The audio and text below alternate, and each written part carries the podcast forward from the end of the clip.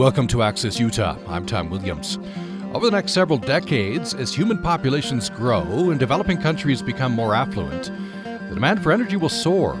Parts of the energy sector are preparing to meet this demand by increasing renewable energy production, which is necessary to combat climate change. But many renewable energy sources have a large energy sprawl. That's the amount of land needed to produce energy, which can threaten biodiversity and conservation. Is it possible to meet this rise in energy demand while still conserving natural places and species? That's the subject of a new book called Energy Sprawl Solutions.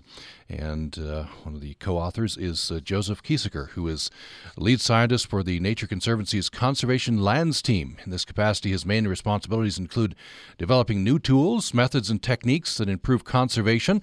And he pioneered the Conser- Conservancy's development by design strategy to improve impact mitigation through incorporation of predictive modeling to provide solutions that uh, benefits conservation goals and development. He also conducts his own research in areas ranging from disease ecology to the effectiveness of new conservation tools such as conservation easements. Uh, Joseph Kiesecker, uh, welcome to the program. Oh, good morning, Tom. Uh, it's great to be here. Really appreciate it. Thank you uh, so much. Uh, should mention that Joseph Kiesecker will give uh, a Stegner Center Green Bag Series lecture that's happening today in the noon hour. 12:15 is the start for that, and that's happening at uh, S.J. Quinney College of Law Moot Courtroom on the campus of uh, University of Utah. It's level six in the building. 12:15 today.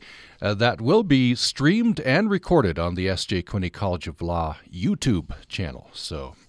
You're able to be there in person, that'd be great. Uh, but if not, you're able to view that on on YouTube. Uh, Professor Kiesecker, uh, understand you've been in you've been at Penn State, University of Wyoming, now based at Fort Collins, is it?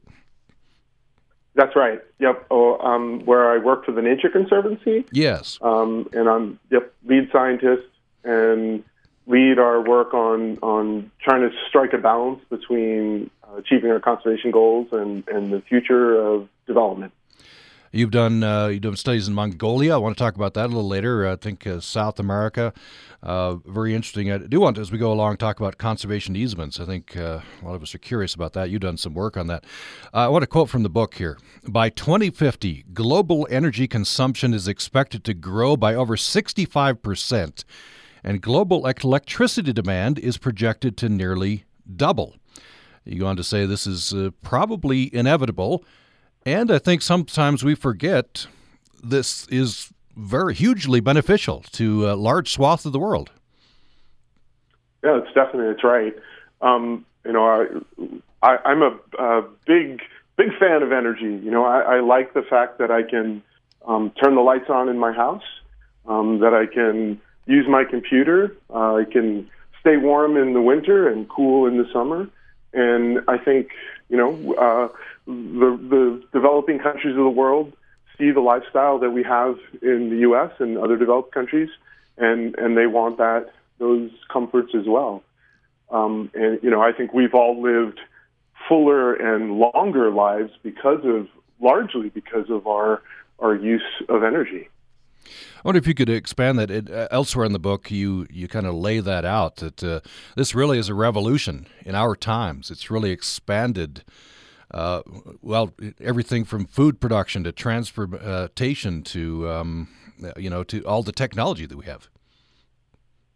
Yeah, um, you know, even just in the last 50 years, uh, from I think, as you said, from the our, our ability to con- to to grow and and move food quickly around the world, um, to our ability to move ourselves from uh, you know, point A to point B. You know, it's it's it's not difficult to within uh, less than a day's time to be on the other side of the planet. Uh, our ability to do what we're doing right now. I'm on my cell phone talking to you, and you know, this morning I was on the internet. All these things at the core are driven by our use of energy and our uh, uh, expanding use of energy. So uh, tremendous benefits. We, we, wouldn't want it. We wouldn't give it up, right? We wouldn't do it out without it. And we we can't really begrudge developing nations from uh, wanting, uh, you know, these benefits. Uh, but the side that's usually uh, emphasized, maybe we could emphasize this uh, here: large costs. very large costs. Sure. Yeah. Um, I, you know, so I work in a lot of developing countries, and as a as a representative of a conservation organization, it's you know it's it's really challenging to find the right balance between working to conserve their natural resources and helping them develop at the same time. You know, I'm very I, it's very uncomfortable for me to be able to come down, go to India, one of the countries I work in, and say, you know, you guys shouldn't develop your natural resources because um, you know it's going to have an impact on biodiversity. When they look at the U.S., which we've converted huge swaths of our country largely to our benefit for energy production, for food production, and and and to then ask them to not do the same. So what our, at the core of what our work is is to try to find that that balance between how can you develop, but at the same time maintain those natural resource values. Uh, of course, part of this increasingly we think and hope, right, will be renewable uh, energy. Um, and part of this book that I hadn't been aware of, you talk about the energy sprawl. So to combat climate change, um, we're, we're, we're going to need to go to renewables, but there are some cost benefit trade offs with renewables. Yeah, without a doubt. And I think that's at the core of what we're trying to bring forward in the book. Um, you know, I think our, our energy footprint is going to grow regardless of the mix of energy that we use. If we stick with sort of our current business as usual, which is largely fossil fuel dominated, um, oil and gas, coal, we're still going to, our, our, our energy footprint will continue to grow. But the challenge with, with energy sprawl and the footprint from energy gets bigger when we, we try to shift towards lower carbon intensive energy sources like wind and solar and hydropower, um, because the reality is those footprints are just they're they're much they're much much bigger. Um, I think the way to, to sort of wrap your head around it is fossil fuels are are are capturing a concentrated form of the sun's energy in you know in, in what is essentially um, biomass that's been compressed for eons and the renewable energy sources are, are capturing the sun's power essentially over one one day, one one day's time period. I want to uh, go immediately to an email. And by the way, you can join this conversation. Hope that you will. Very interesting and important conversation here with Joseph uh. Uh, the email is upraccess at gmail.com, upraccess at gmail.com. And uh, this is uh, Tom Elder. He says he's uh, talking about uh, building renewable energy facilities in areas already impacted by industry, hopefully using areas that uh, served fossil fuels, like using strip mines and decommissioned coal power plants. For example, the Bonanza power plant uh, out near Vernal in eastern Utah is uh, currently fueled by a coal mine that will inevitably run out of coal if the large footprint of that plant were converted to a solar power plant, the infrastructure to feed the electricity into the grid already exists. Of course, there would be some energy loss in transmission, but the same losses occur with the present coal fired plant. I wonder what you think about that idea, Joseph Kiesecker. Oh, that, that's fantastic. And, and again, also core of one of the ideas that we're bringing forward with uh, Energy Sprawl Solutions um, we already have, you know, we've already done a really good job, unfortunately, of transforming a, a big chunk of the planet, especially in the United States. And so a lot of those areas that are already converted, um, agricultural fields, mines, um, serve as, as tremendous opportunities for us to develop renewable energy. And, and there's a lot of co-benefits that, that go along with that. Um, often those places that we've converted are reasonably close to where we already are and where we're going to use energy. And so that in some ways can help reduce transmission costs. Probably the best place that we that we have that largely goes unexploited are rooftops. Um, I had a conversation with someone yesterday, and they noted that you know everywhere, every time they fly into a city, you, you, you end up going over all the all these buildings, and you look at a lot of these flat roofs, in, in particularly industrial areas, that none of them have uh, solar panels on them. You know, in, in, a state like Utah, which has really good um, solar resources, all of those should be covered in solar panels. Um, you know, they're they're they're going to not create any conflicts over land use, obviously, and they're going to reduce transmission costs because they're going to be right where people are using that energy. Hmm. Uh, so, uh, how much of the mix of the solution is this this idea put forward by Tom? Um, the, you know, replace areas that we've already uh, used for, for energy, just replace those those areas with uh, with renewables. Um, I think it's the you know it's the lion's share of the solution. Uh, we just completed a global assessment where we looked at the commitments the countries made under the Paris um, Climate Agreement. And in, in, countries all made emission reduction targets. So they, some of them very clear about um, how many gigatons of carbon they were going to reduce from their emissions. Um, some of them a little bit more complicated about you know uh, pushing it back to 1990 emission levels, and, and some even more complicated than that. Um, but what we were able to do was translate those emission reduction goals into actionable renewable energy targets by looking at how the countries are currently generating electricity and and then asking, well, if they're using mostly fossil fuels, could we shunt that to renewables? We then asked um, how, how much space is available within those countries on these kinds of places like mines and rooftops and lands that are already converted to, to, to meet those goals. What we found is that globally, we have about 19 times the amount of land that's already converted or rooftops um, or degraded areas that um, can can can meet that target, that need. So I think it's a big chunk. The the big part of this is going to be getting people to recognize that if we don't do it that way, there are going to be consequences. There are going to be impacts to biodiversity, more carbon loss, and, and a variety of other um, unintended consequences. Well, let's talk about that. Um, and I want to refer to a graphic uh, in the book. And this lays it out pretty stark, uh, starkly. Uh, so you, uh, on one side, land use intensity. Uh, in, in circles ranging from large circle biofuels, very very largest land use intensity, down to the least land use intensive, which is uh, coal. On the other side, CO two emissions, and it's it's sort of reversed, of course. Um, so starting at the bottom, uh, coal, not a whole lot of land. Natural gas, not much. Solar, doesn't take out that much. Petroleum, larger. Hydropower, larger. Wind, uh, larger. Um, so as you go up uh, with some of these um, uh, renewable energy sources, looks like it does take more land than some of them, the sources that they would be replacing.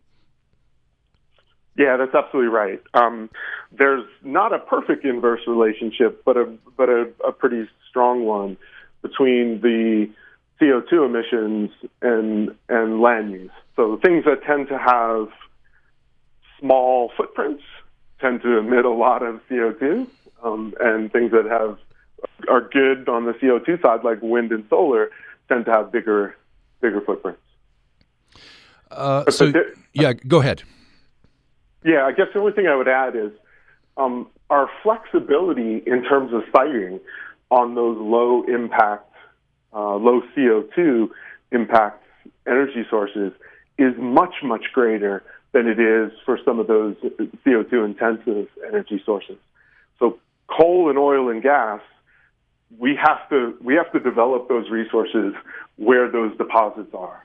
With wind and solar, we have so much flexibility because the breadth of the resource is so wide that we can we have so many different ways to achieve those goals. So that's one of the big differences.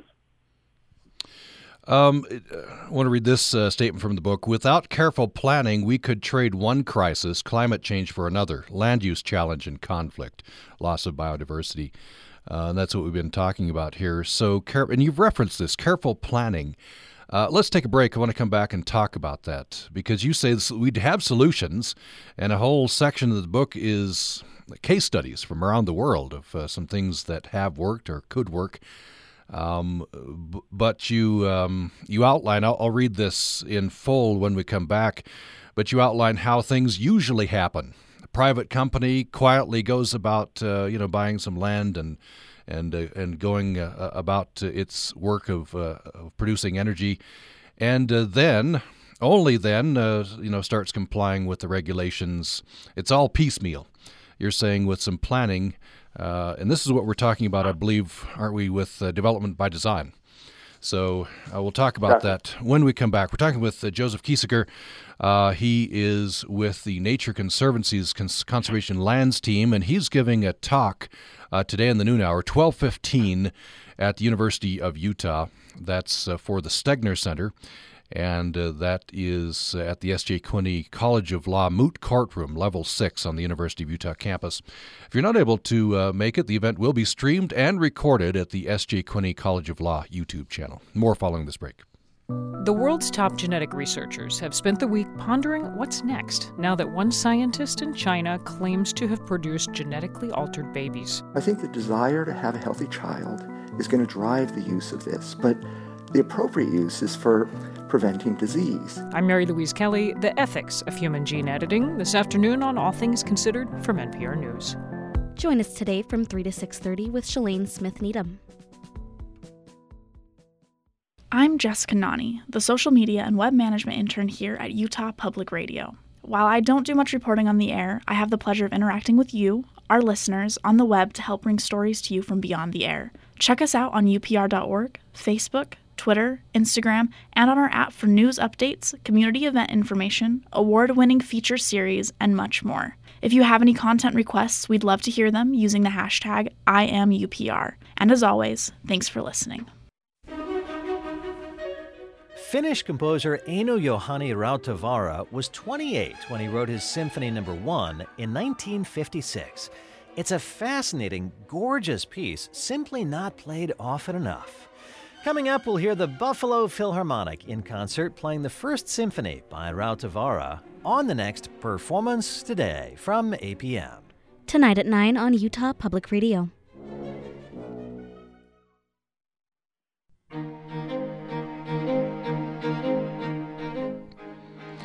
Thanks for listening to Access Utah. I'm Tom Williams. We're talking with Joseph Kiesecker. He is uh, a co author of a book, Energy Sprawl Solutions. The subtitle is Balancing Global Development and conservation. He says over the next uh, several decades, human population grows and hu- developing countries become more affluent. The demand for energy will soar. And of course, we have renewable energy production, which is necessary to combat climate change. But many renewable energy sources have a large energy sprawl. That's the amount of land needed to produce energy, which can threaten biodiversity and conservation. The question is is it possible to meet this rise in energy demand while still conserving natural places and species? Very important question. And he'll be talking about this at a Stegner Center Greenbag Series lecture. That's happening in the noon hour, 1215 today at the University of Utah. That'll be at the S.J. Quinney College of Law Moot Courtroom, level six in the building there on the University of Utah campus. The event will be streamed and recorded on the S.J. Quinney College of Law YouTube uh, channel. Uh, so, uh, Professor Kiesecker, I want to uh, read this uh, and I, I, think we all nod our heads. This is how things happen now.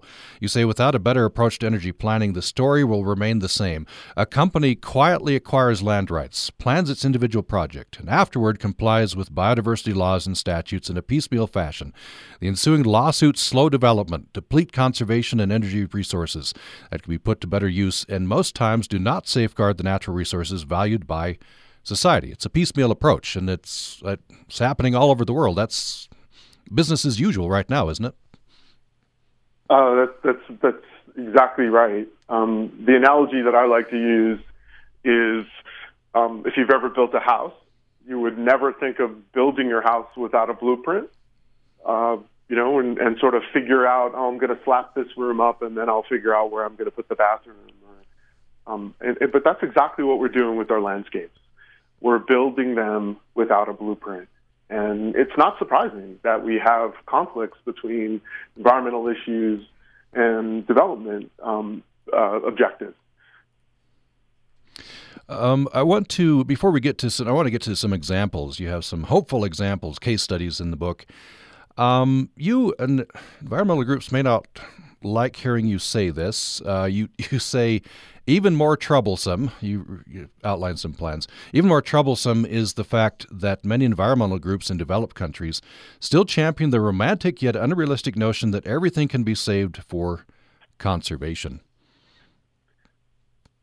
Yep, that's right. Um, you know, I, I think that that's particularly the case in developing countries. You know, I think it's um, it's it's it's really inappropriate to come from the United States and and try to tell a developing country that they shouldn't, you know, develop their natural resources, improve the livelihoods of the people in those countries because of the biodiversity values.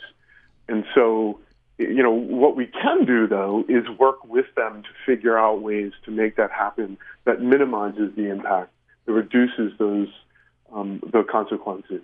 And I think that's at the core of our work with development by design, which is asking people that live in those places what is it that they care about the landscape? What do they want to see that landscape look like?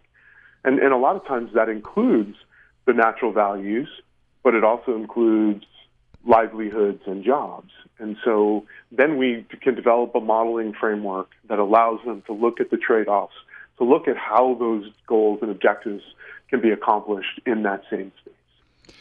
I want to uh, repeat your call to action here uh, from uh, from the book as well. You issue a call to action for the environmental community to strategically shift away from its hardline opposition of energy development toward proactively guiding the right energy mix into the right uh, places.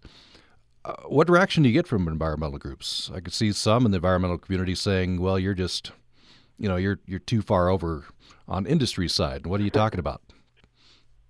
Um, yeah, I mean, uh, you know, I think uh, when when we when we do any of this project work in a particular place, we invite all the stakeholders to the table, and and some groups are willing to participate. They have information, they have opinions, they they have an idea of how the what the landscape should look like.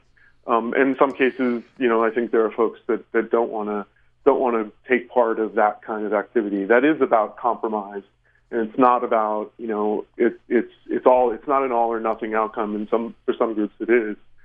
Um, so it can be can be challenging. Uh, of course uh, in in some areas conservation means and some environmental groups will will take a hard line position because they say they have to. When you know when an area pristine area or or an area that they want to conserve is gone it's gone right? Um, uh, so there are there's some areas of this that are zero sum, aren't there? There, there are, and I and I think I, I you know I don't I don't blame any of the environmental groups for the positions they take. What where the fault lies, in my opinion, is the regulatory process. Um, you know, the U.S. is a great example. The way we plan for development is one by one by one. Um, so if we're uh, looking at oil and gas development, we may be we may be permitting those wells uh, a well at a time or five or six or ten wells at a time. We're not thinking about what does the development look like over the next 20 or 30 years and planning for it at that scale and identifying where those impacts from development may intersect with those those you know places that we all want to see conserved. And so building a plan for that that's proactive that that um, you know sees where that development is likely to go. That's how we should be planning. And and so you know I think one of the reasons why there are environmental groups that take a you know it's there's they oppose every kind of development is because the regulatory process is broken, and that's how they see you know we have to oppose every every development because that's how each of the developments are coming at us one by one by one. Hmm. Uh, so uh, I want to talk, uh, get into talking about some specific examples of a development uh, by design. Is there, uh, there anyone that, uh, well, maybe I could have you talk about Mongolia. You've been doing some work in Mongolia. The government there seems, by your account, to be committed to using this holistic approach. Um, they are. you know, first off, Mongolia is an absolutely um, spectacular place. Forty percent of the people are still nomadic herders, so they live in close proximity um, to nature and, and, are heavily reliant on nature. Um, our, our, our, our program started in Mongolia largely with the recognition that grasslands globally are the least protected, most converted biome on the planet. So we started our work in Mongolia about 10 years ago. And the obvious challenge in Mongolia was, was infrastructure development, roads, um, mining and mineral resources, energy development. And so we brought this process of development by design um, to government. We started the very eastern portion of the country, referred to as the Eastern Steppe, um, and worked there with government and other partners. The government invited us then to move and do that work in the Gobi Desert, um, where a lot of development activity is taking place. We partnered with a, a, a unique blend of, of, of folks there, and then the government said, "Hey, we really love this." They, they paid us to do the rest of the country, sort of central and western portion of the country, um, and and the you know I think the the proof is in the pudding with this one, where they're they're really using it. Um, to date, they've designated about 150,000 square kilometers of new protected areas. It's an area roughly the size of the state of New York. Um, and you know, to, they started out with a commitment to protect 30 percent of the country, and they've used this this blueprint as a guide for that. And it's also being used to help shape where development footprints will go um, that will reduce impact and how those impacts will be compensated for to help fund that vision for conservation. So a lot, a lot of great work, um, a lot of great partners in Mongolia, and um, it's a it's a, it's a it's definitely a, a, a shining example of how this can work. So government has to be involved, uh, industry, uh, you know, conservation, uh, the environmental community, all working t- together. Um, I guess my question was going to be, can it work? You're saying it's looks like it's working in Mongolia. Yeah, um, you know, Mongolia is a special case, I think, for a variety of reasons. One, uh, it's low population density. There's a lot of room to maneuver in terms of being able to figure out how to accomplish your conservation goals and those development goals, which you know is not the, the situation and, and the case everywhere around the world, um, where you know the win-wins may be harder um, to to find. You've done work in uh, in in South America, have you? Yes, um, we've worked in Colombia and Argentina. Um, the work in Colombia was, was exciting, very similar to Mongolia um, in that you know a strong engagement with the government that ultimately led to uh, a regulatory change in their environmental licensing process, um, and and how where development um, can go, but also when there are impacts, how those impacts will be compensated for, so that they will require for any impact to any kind of natural system that there are there are what are referred to as biodiversity offsets. Um, I wonder, you bring it bring it home to the United States and especially Western United States, and what what we're used to in Utah, for example, is uh, pretty negative headlines in terms of people not working together. Uh, so Representative Bishop and others uh, put forward a public lands initiative, um, which they said uh, it sounds like you know not referencing your work specifically, but uh, following some of those principles, according to them, turned into controversy over Bears Ears, and that's gone back and forth. And it seems like at the end of that, all the stakeholders are further apart than they than they were before. I wonder, without wading in necessarily to all the politics of that, uh, what would you say? Could solutions be applied to that area? Yeah, um, I, yeah, I, definitely would like to stay out of the, the political side of things. Um, I think I, I still go back to the regulatory structure and regulatory process. When when we permit development, we're doing it at the wrong scale, both temporally and spatially.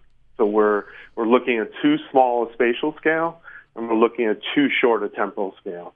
And until that changes, until there's an opportunity to bring people to the table in a way that will allow that sort of meaningful visioning of what the future could look like, where both activities are allowed to, to proceed um, or at least understand where those activities are in conflict, these kinds of issues between environmental groups and and and the you know pro development side of this are, are going to continue.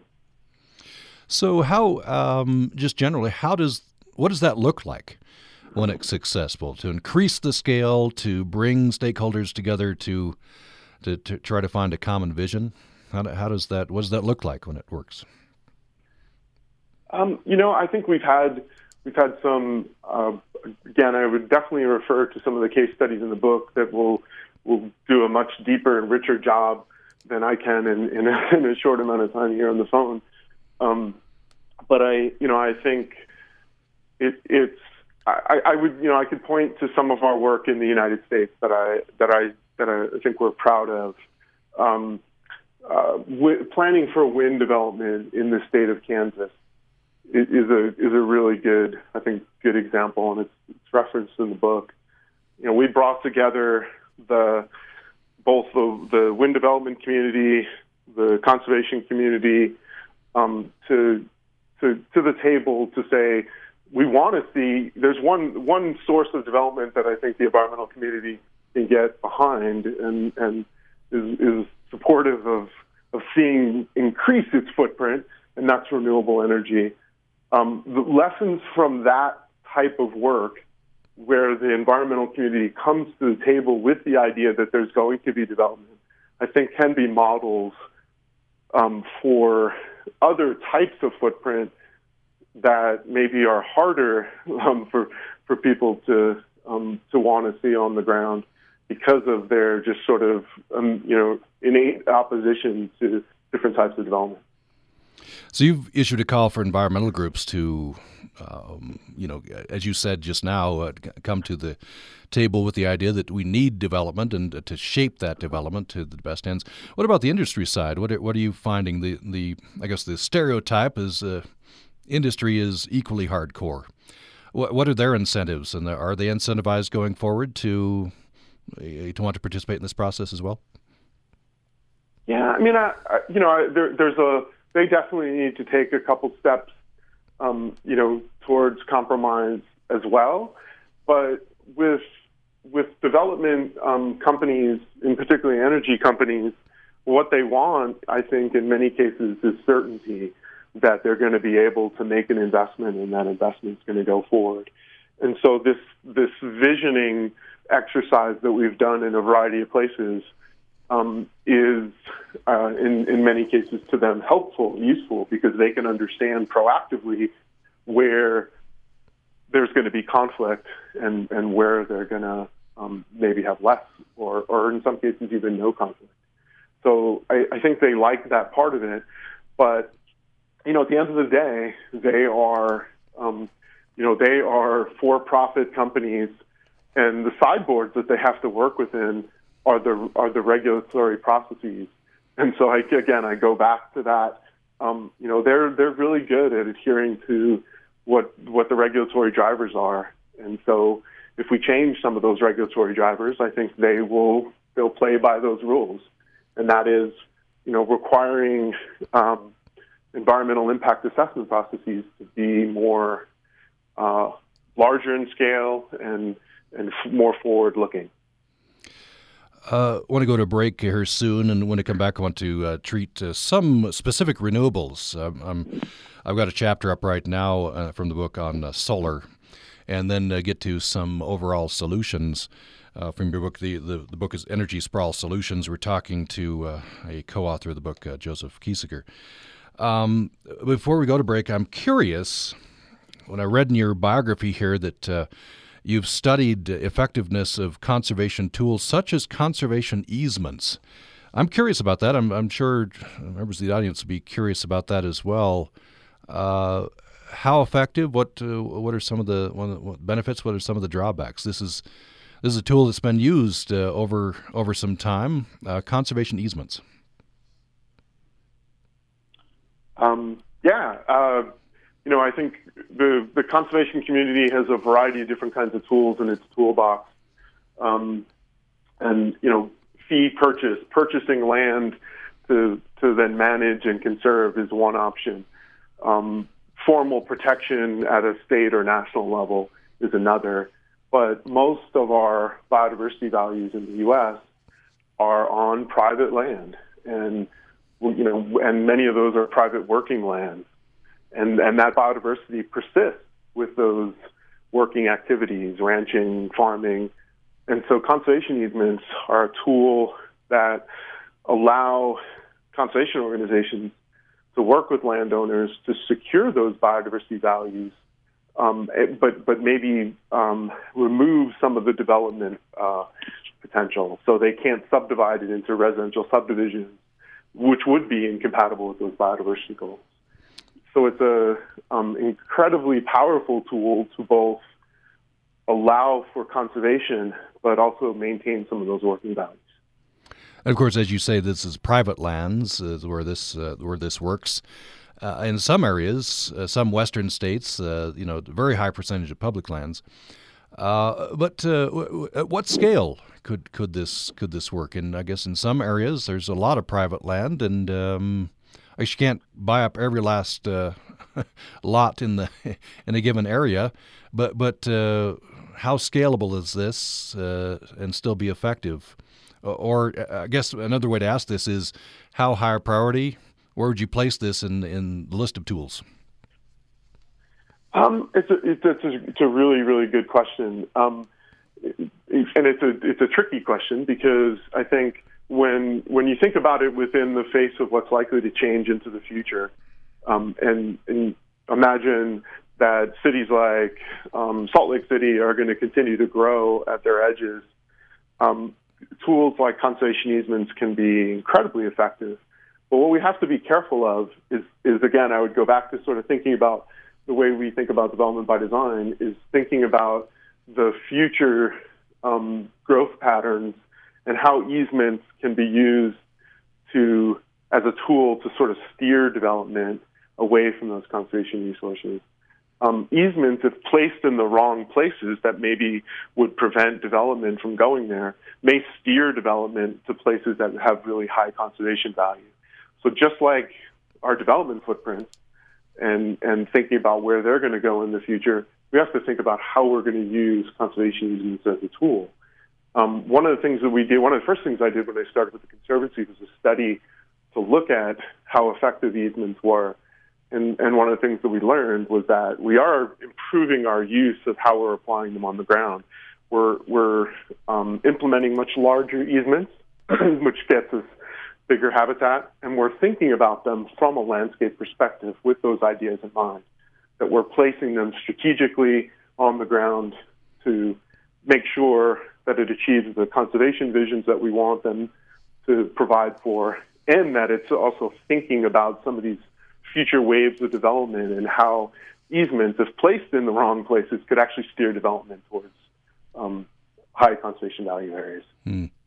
By the way, from also from your work, your personal work, I believe you've studied. Have you studied amphibians? Did I read that correctly? I have, yeah. Um, uh, a big part of my my research life um, in academia before um, before coming to Nature Conservancy was as a disease ecologist looking at how environmental change triggers outbreaks of disease and how disease contributes to the decline of threatened and endangered species. And um, it wasn't until I got to the Nature Conservancy that I really got into energy issues. But a lot of the modeling that you do around disease spread is spatial in nature, and a lot of the modeling you do to look at uh, future energy patterns and ways to implement conservation adventures is also spatial in nature.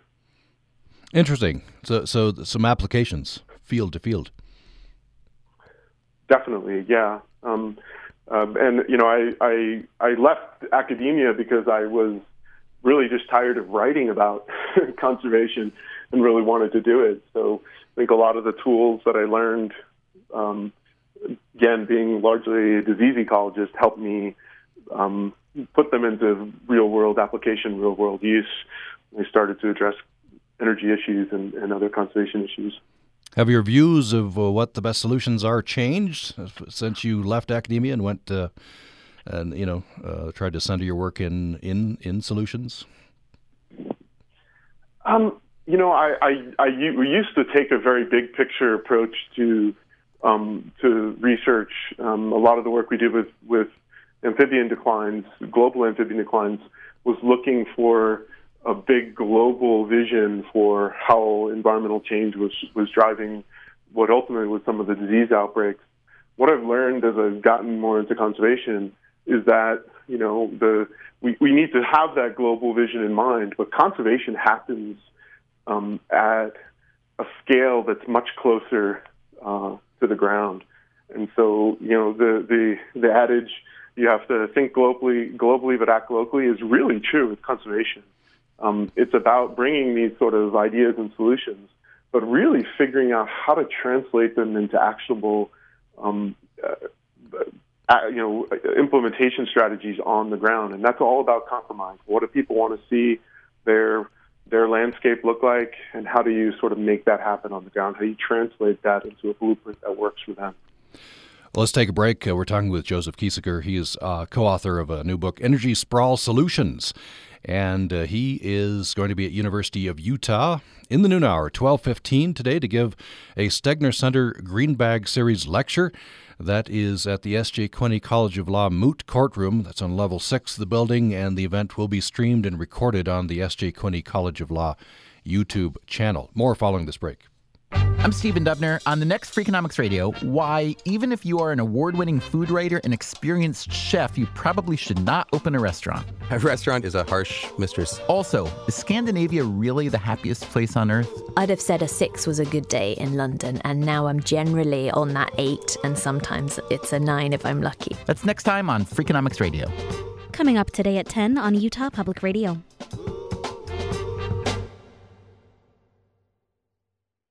Are you looking for a way to make your nonprofit organization more visible to our statewide community?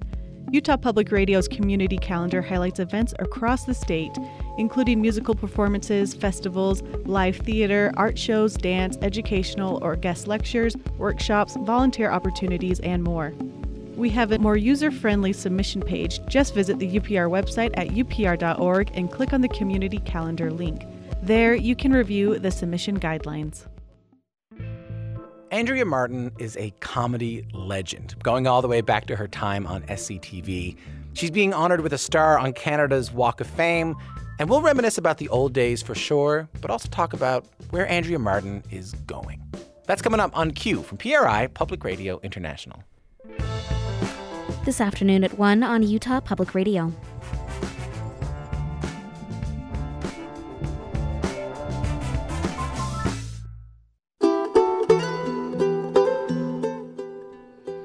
Thanks for joining us for Access Utah. I'm Tom Williams. We're talking with Joseph Kiesecker. He is uh, a lead scientist for the Nature Conservancy's Conservation Lands team, and he is a co author of Energy Sprawl Solutions. And he'll be at the University of Utah giving a lecture 1215 today. That's at the S.J. Quinney College of Law in the Moot Courtroom there. That event will be streamed and recorded on the S.J. Quinney College of Law YouTube channel. And uh, you can join this conversation if you would like to upraccess at gmail.com, upraccess at gmail.com. Uh, we have another about six or seven minutes left in the uh, in the conversation. Before I get to some overall solutions and tools that you highlight in the book, Joseph Kiesecker, I'd like to talk specifically about uh, solar energy. You talked a bit about uh, wind, um, solar. Uh, well, let me uh, start with this. how how big a part of the mix uh, can any of these uh, renewable energies, uh, maybe taking them t- together as a whole, can renewable energy replace fossil fuels? And if so, at, at, at what point? Um, yeah, I mean, I definitely think that the you know if we if we want to deal with climate change, if we really want to hit emission reduction goals, um, all we have to do is look at the source of emissions um, there's a great graphic and that I'll, that I'll use in my presentation today. I wish I could say it was mine, but it's from WRI. But it it looks at the top. It looks at all you know all the countries in the world, but you really focus in on the top ten emitters, and you look at their portion of emissions and the sources of those emissions, And energy is the largest chunk of the pie for each of those countries. Those top 10 countries, which includes the U.S., um, are responsible for about 70% of the emissions. And so the, the take home from this is that if we want to address climate change as an issue, um, there's lots of things that we can do, but it, the, the, our energy system is at the top of the list. And so renewable energy has to become a bigger portion of um, of the mix.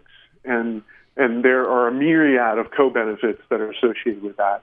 Probably, probably the most important, and I think one of the biggest drivers um, in a lot of developing countries, and why they're I think going to move more towards renewable energy is just air quality. Um, you know, you don't have the emissions with solar and wind that you do with coal or natural gas. What are the main barriers these days, or out into the fairly near future, to adoption or more rapid adoption of uh, alternative energy sources? Yeah, um, well, there are lots. Um, I, you know, there was a great um, Department of Energy study that came out a few years ago, particularly focused on solar, that looked at the the the you know in a project's life cycle and the money that was spent on you know developing it from from you know beginning to when the panels are in the ground generating electrons and about 50% of those costs were what they referred to as soft costs and so they were all the things that they were dealing with with permitting um, you know not all environmental but but but probably a portion of that um, so there's all these, you know, uh, regulatory barriers in some cases that that we've that we've put up that make it more challenging to make that um, that transition happen more quickly. And the solar work, I think, in the Western U.S. has provided a really great example of how to help break down some of those barriers. Uh, by the way, in this chapter on uh, solar energy, you, uh, this case study highlights some of the things you've been talking about the need uh, they they take a look at the Mojave Desert and uh, some of the, the, the benefits of solar development there and some of the problems. I want to read this sentence. This explicit characterization of the trade offs between solar development and conservation in Mojave Desert gives stakeholders and decision makers data to move conservation beyond gridlock that has held up been held up as a rational science-based approach to avoid uh, conflict and they're saying you need to take a, a, a, broader view you need to study conservation effects uh, over a broader area uh, a more holistic approach. So that it fits into what you've been saying. Um, I want to uh, go to this email. This is from Doug. Doug says, listening to the program this morning, I would like to point out that using small modular nuclear reactors like those proposed for the UAMPS carbon free power project to be sited in Idaho National Laboratory takes 70 acres of land to produce 720,000 kilowatts uh, 24 hours per day. According to National Renewable Energy Laboratory, it would take uh, 5,700 160 acres of solar panels to produce the same amount of energy eight hours per day. Solar and wind are important, but nuclear as well is needed to replace fossil fuel generation. That's Doug. Thanks for that, Doug. Uh, what do you think, Joseph Kiesecker? Oh, it's a great, great, great point. Um, uh, you know, certainly nuclear energy, if we were to look at the, the land use intensity and CO2 emissions, would be the big winner on both scales because it has a small footprint both in terms of land use and it has a small CO2 emissions. Um, and so, uh, you know, I, I, I um, oh, using those currencies, I agree wholeheartedly. Um, I think the problem with, with nuclear energy in the U.S. and in other countries around the world is, you know, is largely a PR problem. Um, you have a few major um, accidents that are fairly significant in terms of the damage that they cause, and and I think people are are afraid of of the technology as a whole. I think what where those accidents have happened is technology, you know, that's from decades ago, and the smaller modular nuclear um, technology is um, has is tremendous potential, and um, you know, I just, I, but we somehow we have to, we have to socialize that. We have to really bring it forward um, so that people better understand that. Because I think right now it would be a huge challenge in the U.S. to, to see it um, to go to scale to really bring um, the technology forward. And so I think, again, there's a real need for a PR issue. Countries like China and India are moving ahead leaps and bounds with, with nuclear technology. And again, it's, it's, it's, not the, it's not the reactors from, from decades ago. It's, it's a much smaller, um, in some cases, uh, not in some cases, it's a considerably less risky technology. I want to conclude with this. We just have a couple of minutes left. Uh, near the end of the book, you say, We are still perplexed that the best practices we have put forward uh, in the book are still not more widely embraced. Why do you think that is, and how do you overcome that barrier? Yeah, um, well, you know, again, I would go back to the regulatory process.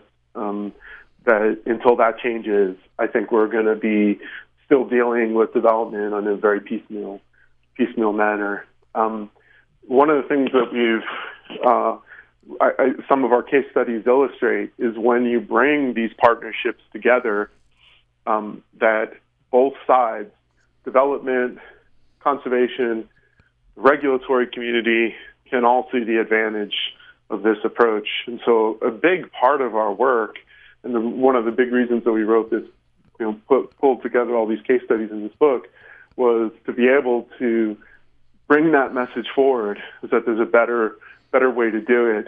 Um, I, you know, I, when will that tipping point happen?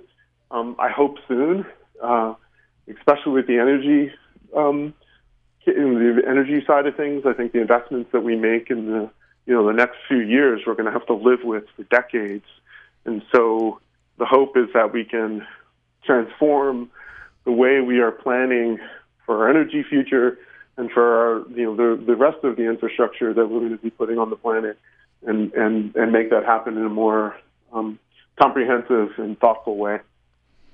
We will leave it there. We're out of time. Uh, our guest has been Joseph Kiesecker. Uh, he is a lead scientist for the Nature Conservancy's Conservation Lands Team and uh, co-author of a book, Energy Sprawl Solutions. That's out now and uh, he'll be at University of Utah giving a Stegner Center Greenbag Series lecture. That's at 12:15 today. Uh, and that'll be at the S.J. Quinney College of Law Moot Courtroom, Level 6.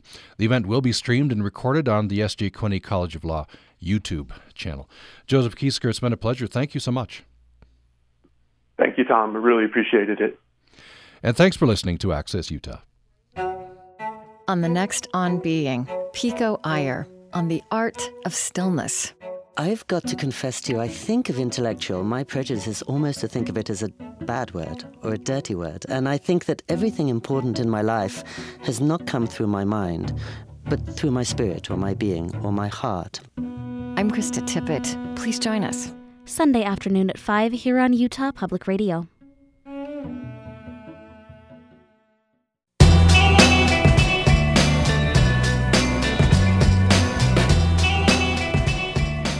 Programming on Utah Public Radio is made possible in part by our members. And City Weekly, a local independent news source with event listings, entertainment picks, movie and restaurant reviews. Available weekly on newsstands or online at cityweekly.net.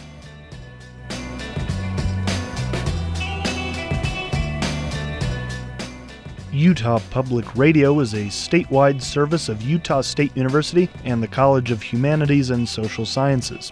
KUSR Logan, KUSK Vernal, KUSL Richfield, KUST Moab, KCEU Price, KUSU FM Logan. Also heard at upr.org.